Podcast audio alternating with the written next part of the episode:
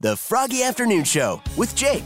Hey, Jake. Here's your Froggy Afternoon Show recap for May 2nd. So, today's wacky but true some drivers in uh, Chattanooga, Tennessee got a bit of unintended break from the high prices of gas.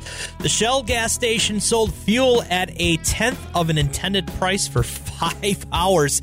A misplaced decimal point seemingly uh, caused the technical error. The pricing error wasn't noticed until a customer reported it to the station owner.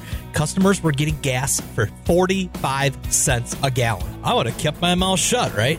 Hey, Froggy, what gets wet while drying? Is it a towel? It is a towel. What's your name? Janaea? So I've got two tickets to go check out the downtown wind down coming up this Thursday. Congrats. Thank you so much. Hello, Jake Proggy. Chumley, what's going on, man? Well, my usual world is bizarre. So, besides that, um, other plans with that uh, uh, West Dakota. Yeah, the first thing you'll have to do is start a football team. Call it the Chumleys. It's, um, well, I was thinking the zombies, because then they were indestructible.